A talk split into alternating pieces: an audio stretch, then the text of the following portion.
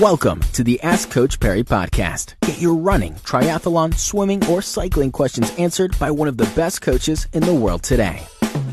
Welcome back to this edition of the Ask Coach Parry podcast. I've got uh, Lindsey Parry with us once again. I'm Brad Brown. Lindsey, a question in from Nkululeko Musi, and Nkululeko wanted to know uh, is a sub four hour a realistic finish, uh, finishing time at the Kaapse Marathon? He says he usually runs uh, a marathon in between 420 and 425 comfortably. July did 200 kilometers, August and September 300 kilometers mileage. He's aiming for a sub four at Kaapse and uh, he's heard that it's a, a, pretty fast marathon. I asked uh, what his, his 10 and 21 kilometer times are right now to give you a bit of a, uh, a guide. He's, he's running 10Ks in 55 minutes and a half marathon in 202. Is uh, a sub four marathon at Kaapse uh, a bit of a stretch? Look, it is a bit of a stretch.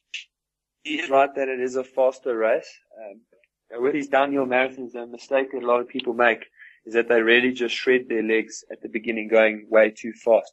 And although Kaapse is a net downhill race, they have left quite a lot of work to do in the last seven Ks of the race. So if you do hammer it out and go way too hard, then you're going to run into problems. So with a 202 half marathon, I think he would be foolish to go for a sub four.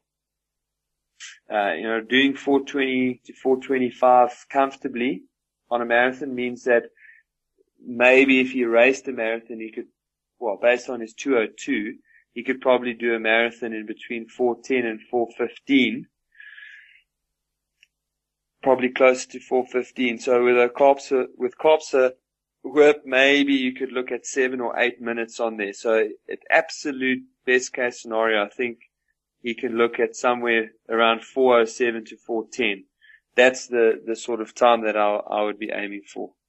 Uh, I think if he goes for sub four, he's going to run into problems. Nkululeko, I hope that helps. Good luck uh, in the final few weeks in the build-up to Kaapse and best of luck for that marathon as well. Until next time, don't forget if you'd like to get your questions in, all you need to do is head over to coachparry.com. Check out the podcast section. There's a form on the right-hand side that you can submit your question and we could be answering it next time out. Until then, from the two of us, cheers. Be sure to subscribe to the Ask Coach Parry podcast on iTunes, follow it on SoundCloud, or listen to it on Stitcher. Follow us on Twitter at Ask Coach Parry.